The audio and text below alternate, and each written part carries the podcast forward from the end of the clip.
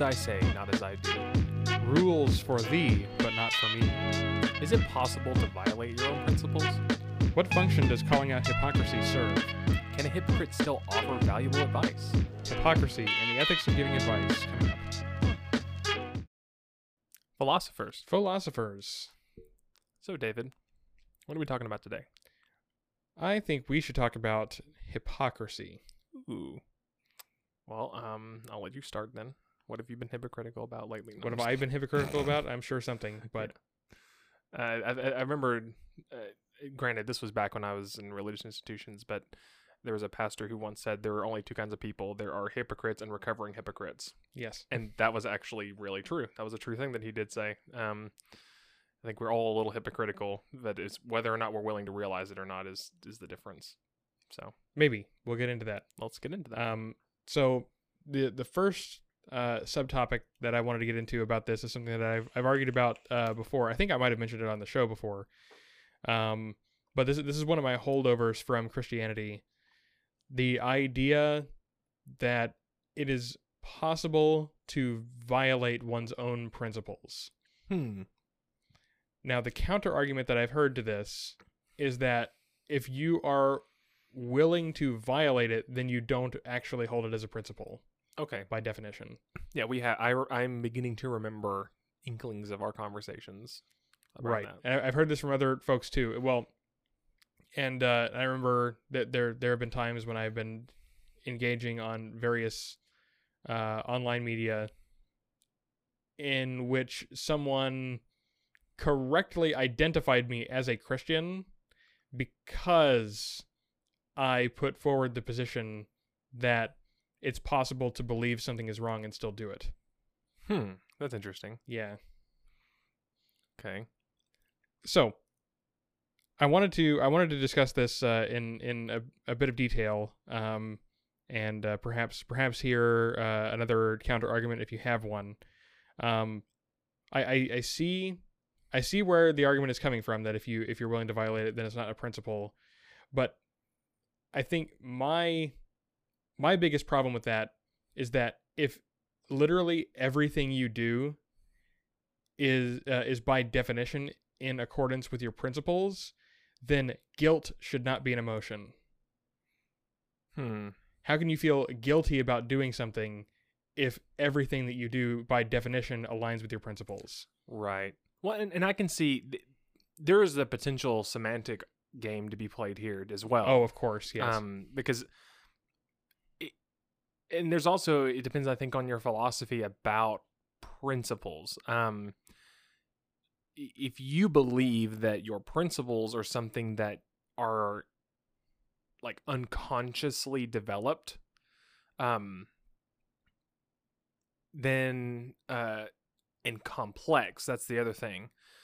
Um, I can understand why you'd have the argument like, well, if you would violate that, then this is not your principle. So, for example, say like, well, I would never steal. Like theft to me is 100% wrong. Like as a pr- on, on principle, Right. theft is Stealing wrong. is wrong. But But but if I were starving, yeah, that's the age old ethical argument. It's Yes. like, but if I'm starving, then I can steal. And they're like, oh, well, in that case, theft you is wrong. It's not a principle. stealing is wrong. But but what they're but what's missing is the implication is but what you can hold as a principle is stealing is wrong except when. Right. Like- That's that is the semantic argument. Is you you think stealing you don't actually think stealing is wrong in all cases. You think stealing is wrong in most cases. Right, and that's the semantic game to be played. And I but can, I still disagree.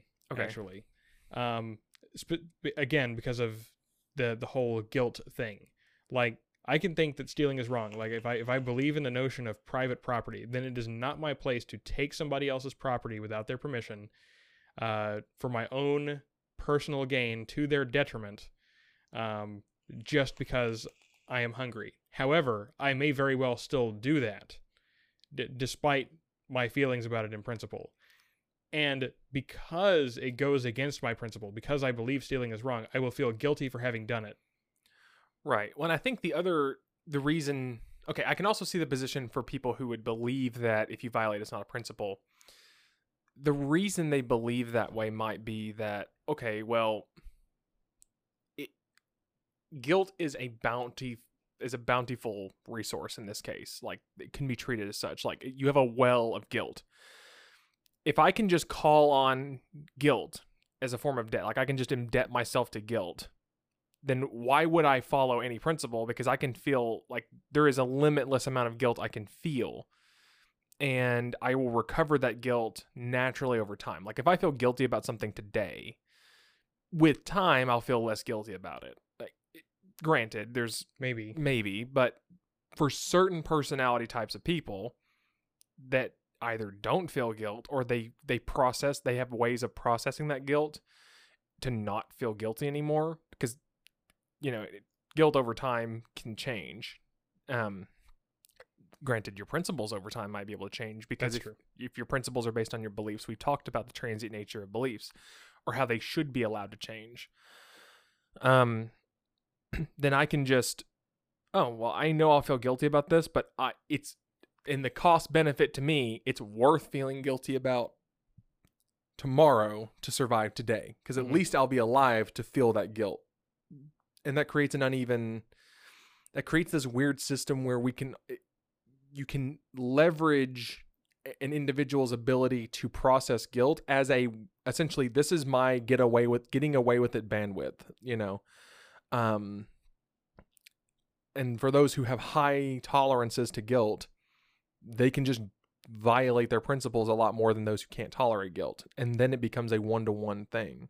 And so the way i think they're rationalizing that whole system to make sense is they're not tying principles to what you believe is right or wrong. You're tying principles to what you do you know um and what you and and to them guilt's irrelevant. It's you know whether you would do it or not. And and that's the way they're trying to square away and make abstract the concept of a principle whereas in reality principles are often very personal which because they're bound to guilt in that way. Or violating your principles is bound to guilt.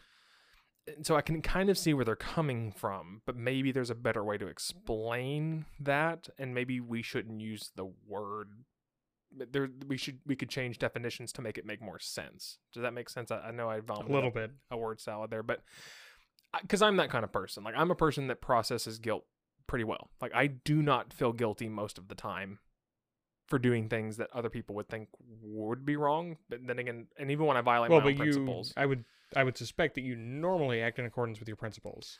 Like, is that because I, I, I do see the point that if you routinely violate your principles, then you probably don't actually hold it as a principle. Fair enough. And, and but you can also, if you believe that you can dictate your own principles, why not just dictate them to be very open? You know, and so you won't like like the question is does your guilt dictate your principles or, or do your principles dictate your guilt I think the latter. so you're Your principles dictate your guilt. If you do something like you, you feel guilt because you have done something that you believe you shouldn't have done. See, I I tend to think it's the other way around because I I view feelings as being an order a, a level deeper than like principles to me are irrational are are, are rationally minded. They're not. Mhm. So whereas guilt is emotional. Yes. So if like and let's look at this how it would naturally occur, right? So you're a child and before you have a concept of private property or whatever, you take something from another child and then they cry. And then you feel bad. Like you feel bad not because you've stolen something necessarily. You feel bad for the pain and detriment you caused another person because empathy. So, but it's as us being humans, we tie our emotional feelings instead of to the suffering of someone else. We we look at well, what did I do to cause that, and then we label that behavior as being bad. So now that I have felt bad, like the real principle is I've made another person feel bad it, for the child. Even then, this is before the child realizes that sometimes you're gonna make people feel bad. Can't help it, you know so, and then you and then that's it becomes a lifelong game of drawing a line between well what things that make people hurt other people should I care about and what things shouldn't I care about even if I'm you know causing them or not so you tie it to the the activity instead. It's like, okay, well, if I give it back, they don't cry anymore. So me taking it was wrong. I rectified it by returning it. Ergo, and and I no longer feel bad. So the thing that made me feel bad was taking the thing, not hurting them or them crying, even though that's really what it was. So you learn these things initially, I think, through feeling. Like if something feels bad, it must be bad. You know, I shouldn't do it. Like that's what I think. Um, I don't necessarily think that, and, and even if you're taught stealing is wrong before you've ever stolen anything, um, you I think in a lot of those cases people actually end up they don't actually adopt that fully until they've stolen something and felt bad about it. Whether it is because their guilt laid upon them like they're made to feel guilty by someone else's anger or by the the sadness of the person who had something stolen like one of the two things will inform your feelings about it but it's from that point you actually adopt and this is all assertions and my theory on it there's no proof here but for me it's oh i was made to feel bad either by being punished or by empathy. Because sometimes when you steal something you don't actually see the consequences of your actions from the person you stole from. Uh, you just tell someone else you stole and then they make you feel bad about it. Um, and then from that point forward it like kind of sinks in. But that's what i think is that when you feel bad about it then it kind of becomes something that you set as a rule that you shouldn't do um, and I think that translates to the case of stealing when you're starving, like stealing food when you're starving. Do you feel bad stealing food to feed yourself when you're starving? I don't think I would. That's interesting. I feel like I would. I feel like I would still feel bad doing it, Well, and well- even as I acknowledge that I must do it to survive. well, okay, I say that. I it, it there's we're gonna have to complicate it a little bit because there's also this concept like okay, the Robin Hood effect, for example. mhm.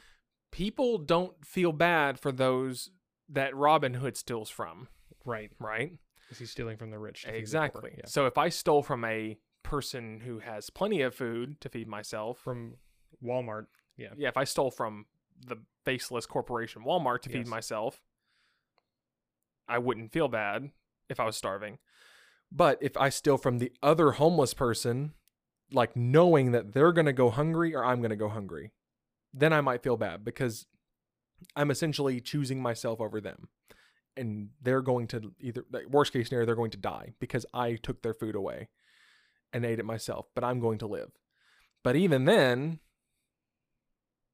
I would rather be alive to feel the guilt than dead and gone. Right. So I would still feel bad, but I, I think could- that, I think that's just a that, that seems to just be a universal okay, I say universal, a human reality that we we can have all of these rational principles and such, but all of that goes out the window when we're faced with death.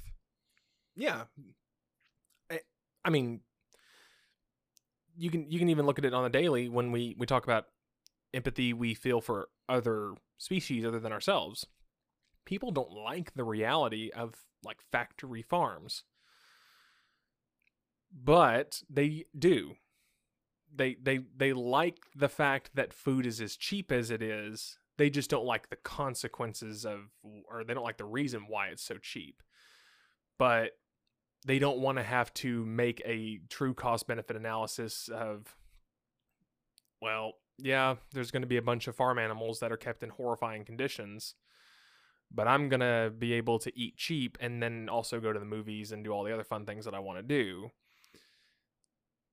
You know?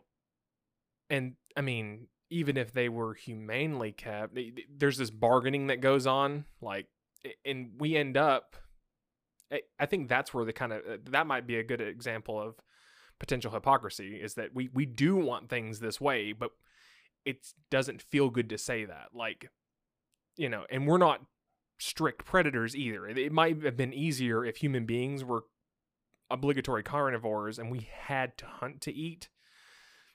I mean, carnivores feel zero empathy for their prey. I mean, they have to. If if they felt empathy, they would starve. you know. Right. So empathy is useless for them when it comes to their prey. Right. So if we felt that way about our prey, then we we could just be honest about like, well, it's how it is, you know. I, I'm gonna eat, period.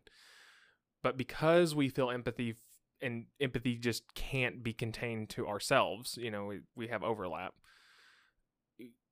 We we feel bad because empathy, but we don't feel bad because it's comfortable to not to, to enjoy the benefits of those things. Yeah.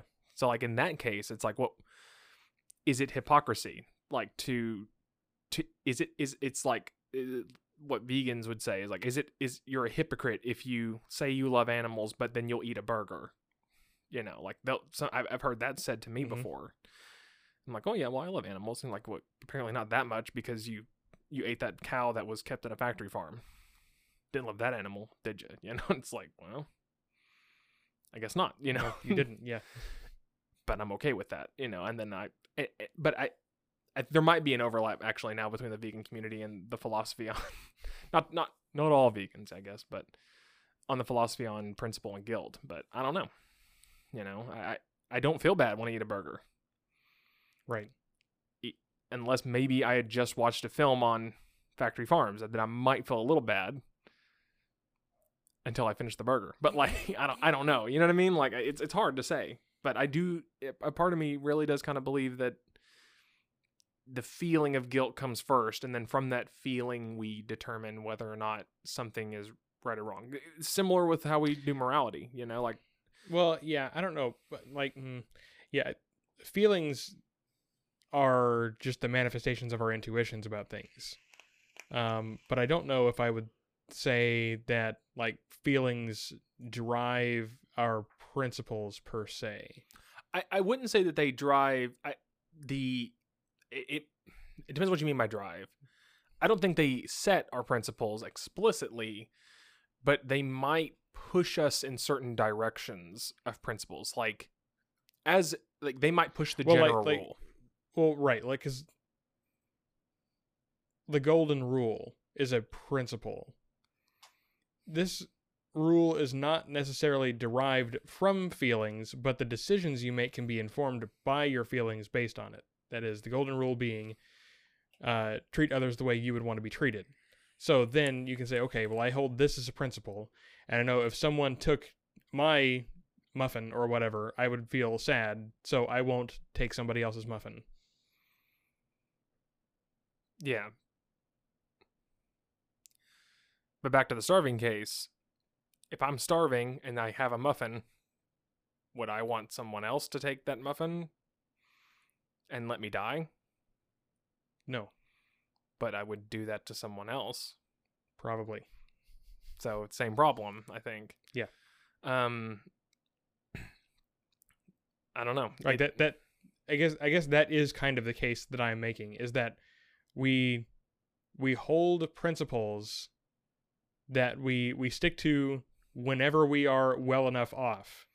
Okay, so if we eliminate desperation. And then and then yes, but everyone is willing to violate the principles if they're desperate enough. Okay, so for the sake of argument, we might just say, okay, we're going to eliminate desperation, or we're just going to put it in as a general rule. Principles exist in the realm outside of desperation. Maybe. Maybe. In practice anyway. In practice, they seem to, yeah. So maybe limit the conversation to outside of desperation for the time being to see if we can make some meaningful progress. So, okay. So how does this make you a hypocrite? Is it is it just violating a stated principle? So hypocrisy, the the succinct definition that I have for hypocrisy is a pretense to virtue. okay. If you claim to be a virtuous person but actually aren't. virtuous by whose standards though yeah I don't know. what i thought i think to be a true hypocrite it has to be virtuous well, by bu- your own by your own standards. Yeah. exactly. Um, you you you you claim to have certain principles, but you don't actually follow them. right and i think this also only works well anyway it, it can work okay so it, it can work individually but i think in practice a lot of the time it comes from shared virtues like the assumption like there's a tie to a social contract as well where it's like well we in this society value x like honesty. Let's just pick an Sure. easy one. So we, you know, by being a member of the society, you strive to be virtuous, and in by that we mean one of those things is being honest, right? So you can see the case where someone is caught in a lie, and often the question will not just the the assertion will not just be made that ah you are a bad person therefore you have lied. What stings it is do you claim to be like they'll ask first like do you claim to still be virtuous?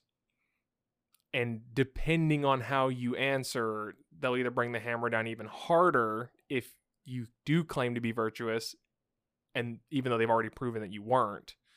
Like like there's the, the, the what's calling to mind is like the age old like dramatized court scene where it's like you're a good person right? Like you would never do this would you but you did and then it's even worse because now you're on top of having done the bad thing being a hypocrite is the wor- is worse you know? And uh, like you'll hear the caveats being made it's like and like look at this guy. Yeah he he stole too but at least he's honest about it you know?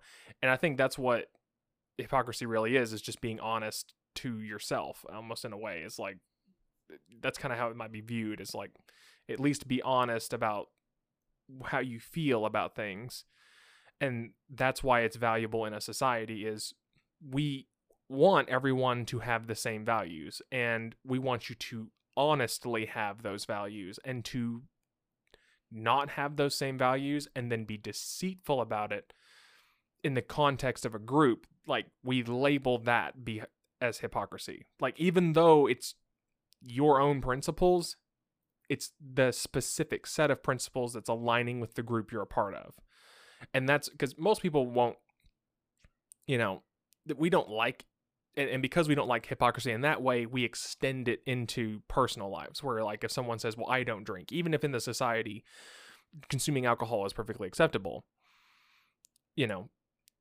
if a person says they don't drink and then or says that it's bad to drink and then does that's still bad but that's more of a this person's a hypocrite you know but it's not like damn Although it depends on why. okay I think. So this is the the second uh, subtopic actually that I wanted to get into. Um, so there is some overlap here, I guess, um, which is giving people advice, and normally it comes down to life advice or uh, you know ma- making decisions about about someone or telling someone what type of decisions they need to make in their life. So the the classic example to me is smoking. yep i know Um, coming Yeah.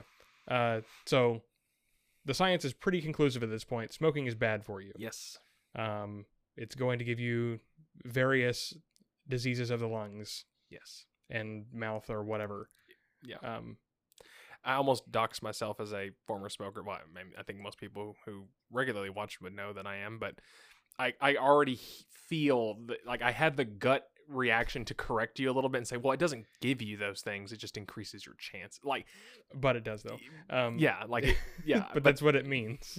exactly. yeah, yeah. Not everyone who smokes is going to get lung cancer. But your your chances are inc- significantly Increase increased. the yeah. There there is a direct correlation. correlation Yes. between smoking and lung cancer. Yeah. Um, or other various lung diseases. right. Um, so now, suppose you're a teenager considering smoking. You've never smoked before, and you're an older relative of yours says, "No, you shouldn't. You shouldn't smoke because health reasons." Now, this relative of yours happens to have been a pack a day smoker since he was 16.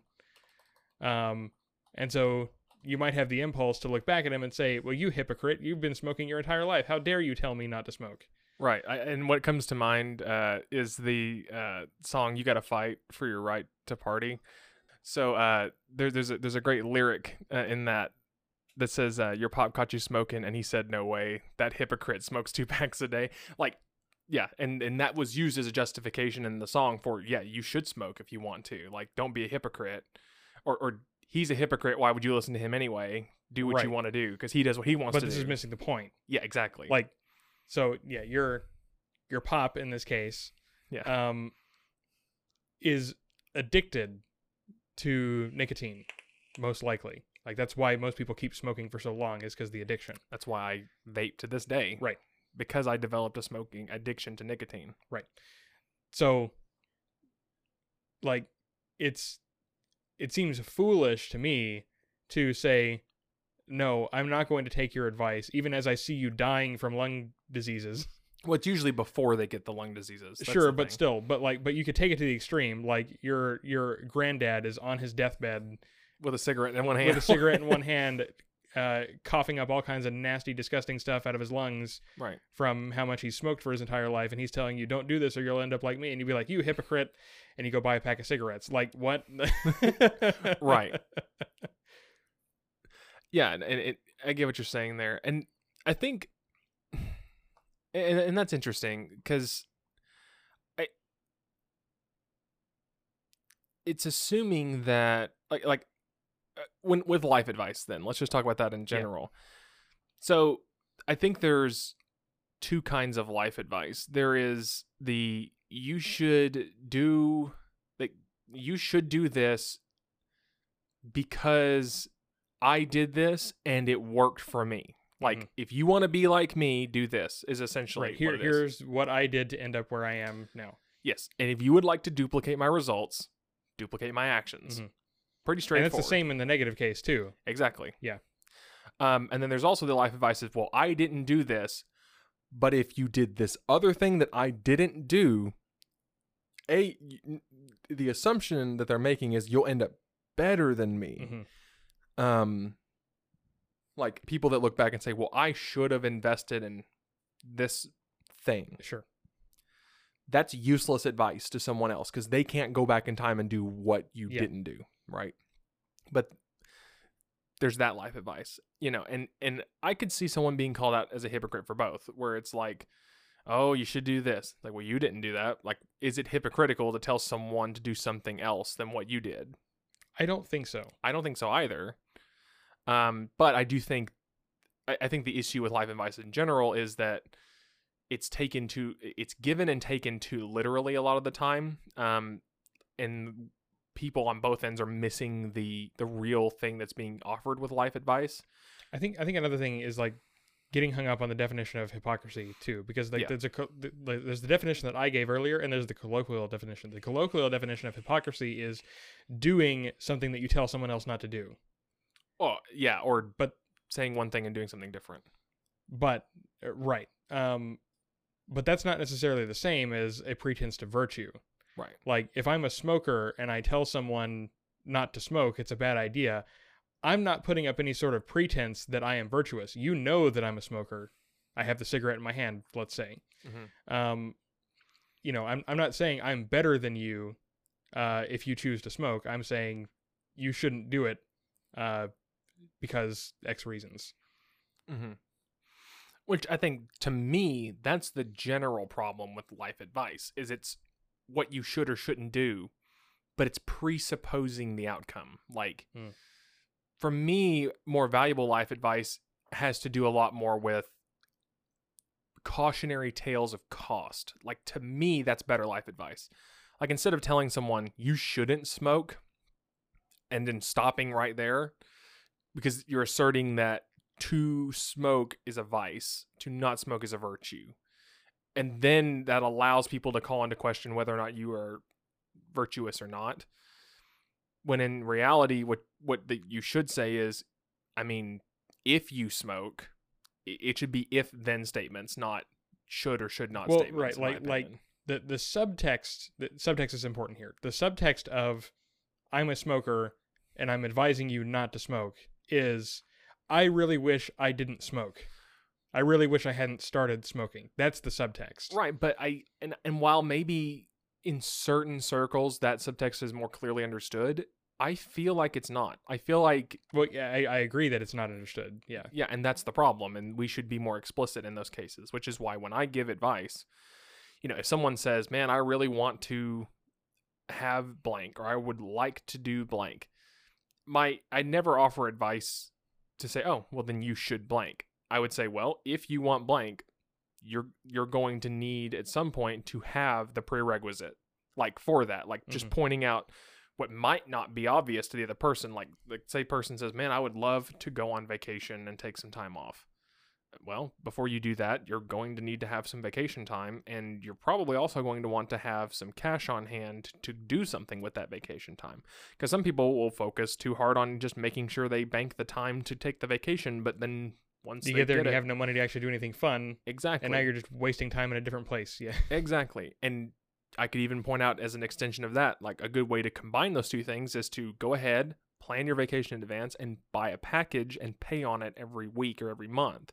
Because now you can you can combine the time needing to save up the actual vacation time from work and the putting money so that when you get there you're guaranteed to have both of those things and there you go you're Mhm. set that's good advice in my opinion or, and and also well there's another issue with advice and this episode may not be all about advice obviously we're talking about hypocr- hypocrisy but you know advice should always be given as an option. It should never be dictated as the only way like this might be wandering off topic a little bit but i do also take issue with people who when they issue advice if you choose not to accept it they hold something against you for not taking their advice like i, I don't like that at all but but yeah, advice should be conditional and advisory in, in that way. Like it should just be, hmm, well, here's pointing out some things to you, and it's pretty obvious to me as someone who's done this thing before. Here are some things you're going to want to consider that you may not have considered before. And there you go. Like I'm not outlining one as a vice or a virtue. I'm, I'm not saying this is the only way to do this thing. I'm just providing an option that worked for me that might work for you and I'm not going to guarantee it either. Like that's the other problem is when people guarantee with life advice, you know, as a selling point, you know. But uh, I think if you offer advice in that way, you avoid hypocrisy altogether because you're not asserting standards of vice or virtue to things. You're Mm. just offering options. Um, but I do get what you're saying. For the for the point of discussing hypocrisy, let's assume that the advice being given is, well, this is the virtuous way and this is the like life advice which often has to do with that. It would be virtuous for you to blank or it would be a vice for you to blank you know? Um so I, I but i but i do kind of agree back with what you had originally said is you know the only you don't necessarily have to have achieved the virtuous outcome to offer advice on what the virtuous outcome might be either you know and it's missing Right. the point to just call the person a hypocrite and disregard their advice you know um and honestly i think at that point the, right. Well, I mean, like literally, if we want to put this into formal debate terms, to call somebody a hypocrite who's giving you advice is a genetic fallacy. Yeah. You're you're discounting what somebody says just because of who they are as a person. right but that's an all too common human tendency Right. um you know good example being like old rock st- like let's take like eric clapton who had a cocaine problem doing a st- doing a don't do drugs kids like program you know and that happens like especially for people who are well known that and they're well known for their consumption of Mhm. you know narcotics and then they get clean one of the parts of doing that is to to spread the word as a cautionary tale. But for those who might idolize that person and look at the things that they might consider virtuous like uh, i'm gonna i don't know how much this will weigh in it but I, i've heard people say yeah eric clapton's pretty great but i liked him better on cocaine. Like it's horrible to say that but it's true. Like people liked his some people preferred his material when he was consuming drugs. Mhm. and those who would want to recreate that the seeming advice there would be to well duplicate the environment mm-hmm. and you might be able to duplicate the outcome. But that's going to involve becoming that classic you know iconography of the rock star you know the drugs part of the sex drugs and rock and roll you know? Right. so yeah it's it's it's weird but no one i don't know. It does hypocrisy have a point then though if if we use your definition point. not a point. It, d- is there a good use for it then? Like if because it would seem that right now we're saying that you know you most of the time the way we use hypocr- when people call out something as hypocritical, it's fallacious, right? Is that what you were you were saying In the case of life advice, in the case of life Um, advice? well, yeah, and and in cases of life advice and desperation, at least, um, I I do think I do think there's probably still uh, uh plenty of cases where it's useful to call somebody out as a hypocrite. Right. Like what? Mm, mm, I would say without without trying to get into specific issues, um, I think there are plenty of cases where, say, politicians might put forward like some policy idea that they say will help the poor, but actually ends up hurting the poor in practice. Hmm.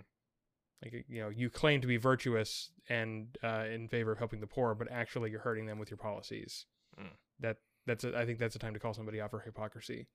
Yeah, and, and to me, I think that I think is the more potent form of hypocrisy is it's having cons- whether or not your motives are there or not because i think for hypocrisy motives are kind of irrelevant like there's there's an additional term on top of that for being uh perfidious i guess is the good word for that uh, we're, by that i mean perfidy or you know acting one way but intentionally to too intentionally mislead you know uh oh, that sure, that's different. Yeah. yeah that that's different but it's equally you know that, that that's also something you can you know uh uh hold someone to account for but Mhm. the hip the hypocritical part has primarily to do with the consequences of your actions where it's like um we should all do this and then it has a bad outcome then it's like well you're being hypocritical for saying you were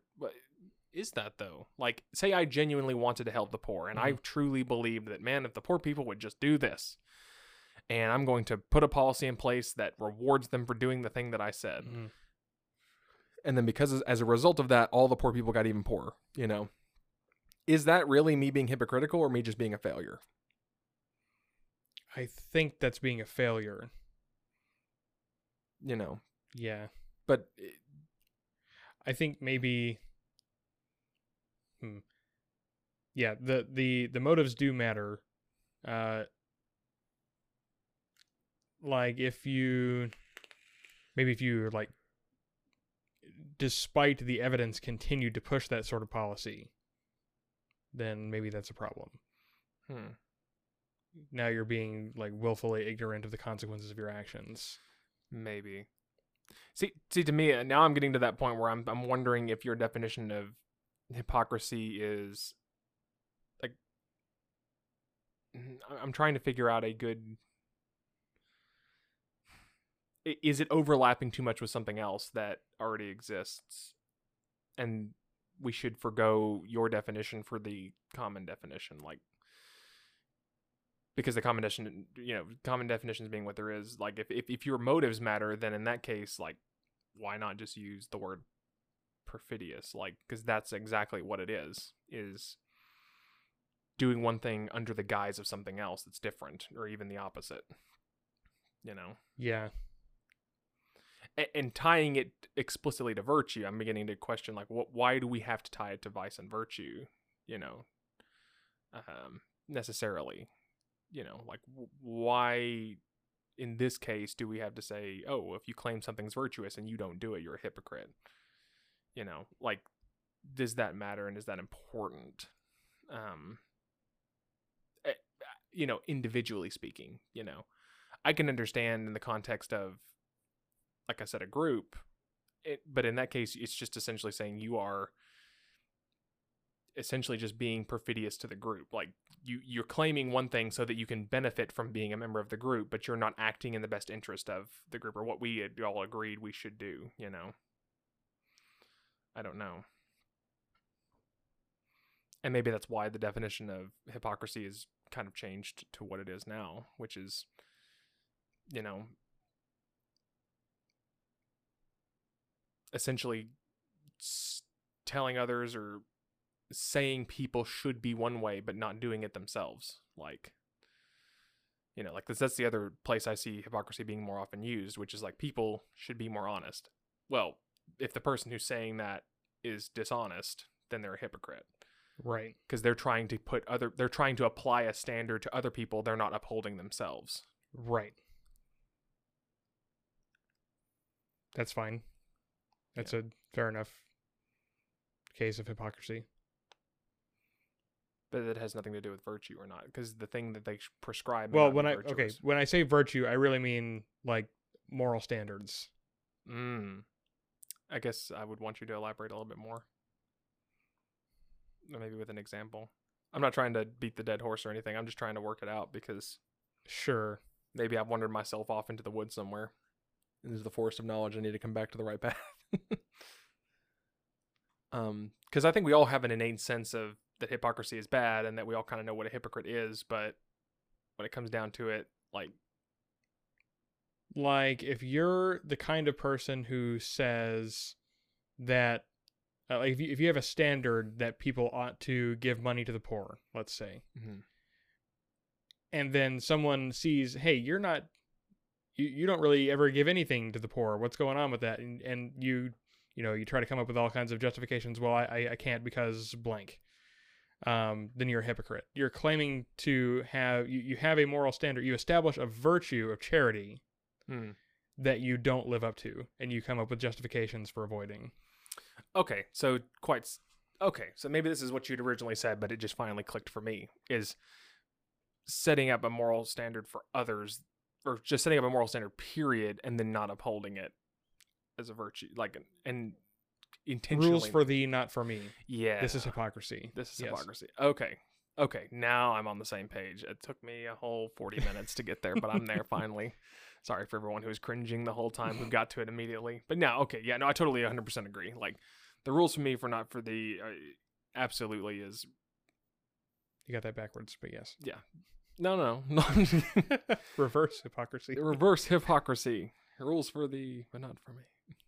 Or rules for me, but not for thee. Yes, yeah. there you go. Um. Yeah, and and I think that ties back all into just unfairness. Like I mean, yes. that's that's all it That, is. that's the whole complaint about hypocrisy is that it's a double standard. Right.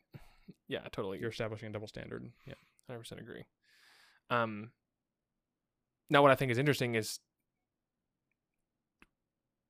you can play games with standards to get around that. I Mhm. think, which is super interesting. You know, like, uh, and I I think that happens. You know, uh, like this kind of ties me brings me back to the discussion we had about meritocracy, which is we didn't end up airing that episode. Um, but when we talked about well, I think like I think we were we were talking about should the in-person interview be a part of a job interview, you know, because it would intentionally benefit those who can do in-person interviews a lot better, right? Mhm. Well, I can say, yeah, I think they should be done because you and and I'll put some even potentially viable reasons why they should be done. Like, oh, well, because dealing with people is a part of every job, pretty much, you know, or any job that has you interfacing with other people, you need to have an in-person interview. Knowing that I'm going to do really well as a person who just inherently performs well in person, Yeah. I'm going to benefit. And I can set a rule that everyone should have to do in person interviews. And I'm fine with that rule Because you personally benefit from it. yeah. because I I it's pick it's like choosing battles, you know. It's like, mm, if if I'm a really good speaker and I have to enter into an arena with other people, it would benefit me to to have a big component of that, you know, competition be verbal because I'm naturally good at conversations in the verbal space. Mhm. So, yep, we're going to make that a part of the list. I think that should be a part of the list, you know. Um and me and everyone else who agrees can get together and make that a standard and do that. And it's not hypocritical for me to say, you know, everyone should have to do in-person interviews because I would do that. Right? Mm-hmm. Like that's not hypocrisy, but it's I'm I'm picking which rules would apply to everybody. I'm picking the rules that in areas in which I would explicitly benefit and then applying them to everybody, but intentionally avoiding rules that would benefit other people over me. Like and I think you see that sometimes people will say like people who have like a, a good example would be um people who have a, a much easier time like people who grow up in communities like uh, let's just take the the Amish community or the Amish community you know, they can set out as a virtue. Well, no one should uh, consume alcohol or whatever. It's Mhm. like okay, well that's easy for you because you you're you're already set up to not do that because you don't offer those services where you live. And you're going to apply that to everybody. Like they're not being a hypocrite for saying that because They don't actually do it. they don't actually do it, but They also don't have the opportunity either. Exactly. Yeah. So, you know, what about that situation? Do you think like, or is that outside the scope and something else? You know, which That- potentially could be. probably something else because I mean, like, I don't, I don't see a problem. Like, okay, I think it's, I think it's fair for someone to say, well, I know, I know myself well enough to know that if I'm given the opportunity to do something I think is bad, like this particular bad behavior, then I will probably take the opportunity. So I create an environment for myself which gives me little opportunity to do bad things. Oh yeah, definitely. Like, Like, people people do that all I think time. it's fine to set yourself up for success in that sense. I agree. So I don't I don't think I would call that hypocrisy for for an Amish person to say, well, you shouldn't drink, and they have created an environment for themselves where they don't really have an opportunity to do that. Right. Um, but you don't think it's wrong for them to apply that standard to other people who don't have the luxury of that environment already? That's kind of like people who have developed an environment in which private secu- they have private security that and they say well the only people only people who are uh licensed uh, only people who are licensed private security should carry firearms Mm-hmm. And they already have those so they have by proxy protection I think that's different. how's it different Um, I, I think it's the I think it's the reverse case actually, like because now you're talking about something that every or not everyone can afford. Not everyone can afford private security. yeah but you can just develop an environment in which you could Not necessarily. why not That takes resources. hmm It takes resources to do that, but it doesn't take it doesn't take resources to create an environment that doesn't have something. mm. so is it only an issue when you're advocating for s- people to have something not when they're to give up something? at their own cost yeah like if you're if you're saying like okay i'm going to apply this standard that only members of x group are allowed to use this technology uh for whatever like uh, in the case of private security like only only licensed professionals should be allowed to carry firearms okay the the pro- the problem that private security is trying to solve is personal protection. Like you you want to have reliable, effective protection if someone were to attack you personally. Um, so then when you're saying okay, only licensed professionals can do that, then you're basically telling all the people who cannot afford to hire private security that either they must go without protection or they must become private security personnel themselves. for themselves yeah. Right. it's interesting yeah I, I see what you're saying um but it does make it it that that that this system does seem to though benefit those who advocate in advocate for ways of living which give up things right Mm-hmm. like in in this scenario your monks are the only people who can offer supreme virtuous advice because they give up everything pretty much Yeah. and so they can unhypocritically make statements all day which is true they I, I i agree with you by the way i don't think that a monk is being hypocritical by saying that oh well, Right. They, Everyone they, should they like really me. are actually living up to their virtues. Yeah, their moral standards. Right. Um and but anyone who would advocate for anything else like having anything you can't advocate for that without potentially putting yourself at risk. Like you could even say the same thing about people who everyone should have a firearm. Well, that would preclude people who Can't afford them. can't afford them. They cost money. Yeah. It costs money, yeah. Um, I don't know. Something doesn't quite sit well with me with the concept of only those who choose to give up can be can espouse virtue, which can can yeah can can espouse virtues unhypocritically, you know. Um, and maybe it again we're back to semantics where it's like, well, I'm not saying everyone should have a firearm. Everyone should have the ability to have like Right. which even the poorest person could wield one if you know Sure. and then you start talking about actualization and that's a whole other conversation Mhm. about you know is actualization a prerequisite for something being uh, right or not you know um so i don't know something something's there something's there that's kind of eating at me a little bit and i don't know if it's Hmm. That i don't like it because i don't want to give up things and don't like being like like say for example if a monk were to I think I think like hmm.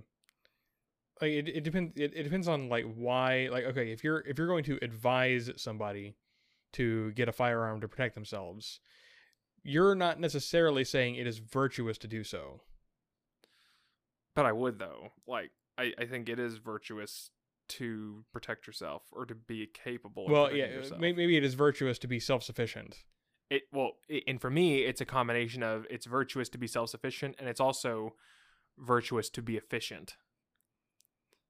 And a firearm is one of the most efficient ways that, when crossed with self sufficiency and protection, to protect yourself. So the apex of those two principles interacting is consequentially owning a firearm.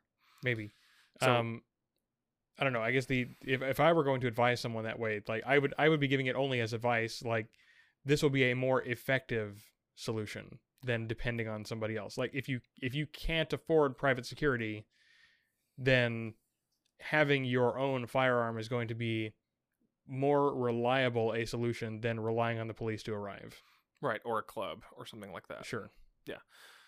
I don't know. It but I'm not gonna I'm not going to say that I am more virtuous than somebody else because I have a firearm. right, but I don't think someone who gives up everything is necessarily more virtuous than I am. Maybe not. You know, like that that that's my issue is just because they this is Whether they actually are more virtuous or not, that doesn't that doesn't matter because we're talking about hypocrisy. We're talking about whether they live up to their own moral standards. correct. Um We don't necessarily have to accept their moral standard. We don't have to say that a monk is more virtuous than an ordinary person. That's true, but if by my moral standard requi- having requirements to acquire things, um, and, and this isn't hypocrisy either. If I'm able to acquire those things, and then I do, like I am able to afford a firearm, and I am able to carry it every day and defend, and I am capable with it. Like, so I've done all the things, and I can hold that as a virtue for myself, and then so let's let's just do an even parallel. So Monk, me and Monk are there. We are both in the same category. We we are upholding what we espouse as virtues. Mm-hmm. But when we turn to someone else to offer, and in the situation in which you could be called a hypocrite, neither of us can be called a hypocrite. But our prescriptions for what we would offer as advice to other people will be taken differently. One because he's not asking you to do anything. That's he's not asking you to expend anything. Uh, whereas I would advise you expend. Like I don't think, and, and this might, and we're outside the realm of hypocrisy. Um. Uh, but I still think people would kind of start leaning into that word if, like, if like if me and him are standing on the street corner and someone walks up and says, "Wow, you guys are both really neat. What should I do? You both seem capable people. I want advice on how I should live my life." Mhm. And he says, "Give up all your earthly possessions and come live in the monk The monastery. the monastery with me. Yeah, that, I forgot the word for a Mhm. 2nd And I say, or you could, you know, and in there you'll be safe. You know, like he says that or whatever. Um, and I say, or, uh, spend five hundred dollars and get a decent firearm, and then spend a few hours, at least a week or a month, training and becoming proficient in its usage. You know, if when he weighs both of our values, if he doesn't have the resources or he's not wanting to spend the resources, you know, he'll look at the monk's advice and say, that's great because I could do that. Even Mhm. if he doesn't take the advice, it's still taken more positively because they could easily do it. Whereas my advice would be taken with a grain of salt of, well, but I'd have to spend money. Like there's a quick excuse for why they wouldn't follow my prescription. You know, and I don't think that those two pieces that, that those two well pieces that i guess that's why i don't necessarily like i, I wouldn't hold okay I, I i may hold self-sufficiency as a virtue but i wouldn't hold i wouldn't i wouldn't make that so specific that someone must expend all the resources possible to get to a certain standard of self-sufficiency in order to be virtuous Hmm. like because another aspect of self-sufficiency is perhaps having spare non-perishable food on hand in the case of a disaster True. um, some people barely make enough money to be able to buy food to make it through to the next paycheck they don't have the extra money laying around to buy extra food in that case. I'm not going to call them i'm not going to call them immoral for failing to stock extra food. Right. And that's understandable. I just, I guess my bone to pick is that like for, for me it's it's less about morals and more about strategy. I think it's a good idea to be able to protect yourself. I think it's a good idea to be able to go a couple of days without electricity and food uh, or access to the store i mean that's fair, I guess. But to me, you shouldn't have an advantage for giving things up. Like I'm back to that whole thing. Like I, I do not think living a life like a monk is virtuous necessarily. i don't either But that's the thing that I was trying to get at with. I, and this is my whole problem, my, my problem because I, I brought the Amish into the whole situation and we started talking.